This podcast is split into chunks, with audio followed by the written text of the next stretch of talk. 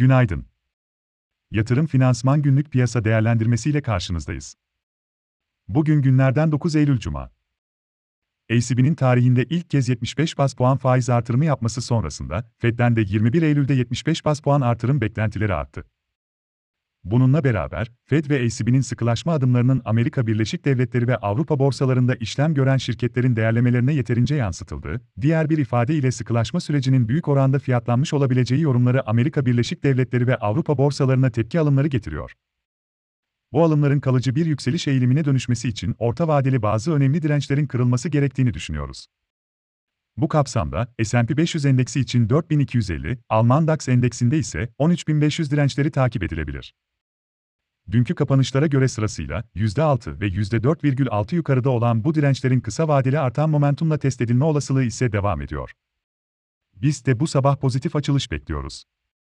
Türkiye beş yıllık C D S birimleri güne yedi yüz on dokuz baz puanda başlıyor. İSTÜZ endeksinde üç bin dört yüz yetmiş ve üç bin beş yüz beş dirençleri ile üç bin üç yüz altmış ve üç bin üç yüz destekleri izlenebilir. Ajandada ise günün veri takvimi son derece sakin. Öne çıkan tek veri, Amerika Birleşik Devletleri'nde açıklanacak olan toptan satış stokları, fakat bu veriye bağlı önemli bir piyasa etkisi beklenmiyor. Avrupa Birliği Enerji Bakanlarının ise, bugün Brüksel'de elektrik piyasalarına acil müdahale konusunu görüşmek üzere olağanüstü bir toplantı düzenlemesi bekleniyor. Avrupa Birliği Maliye Bakanları ise, Prag'da iki günlük bir toplantı düzenleyecek. Yatırım finansman olarak bol kazançlı bir gün dileriz.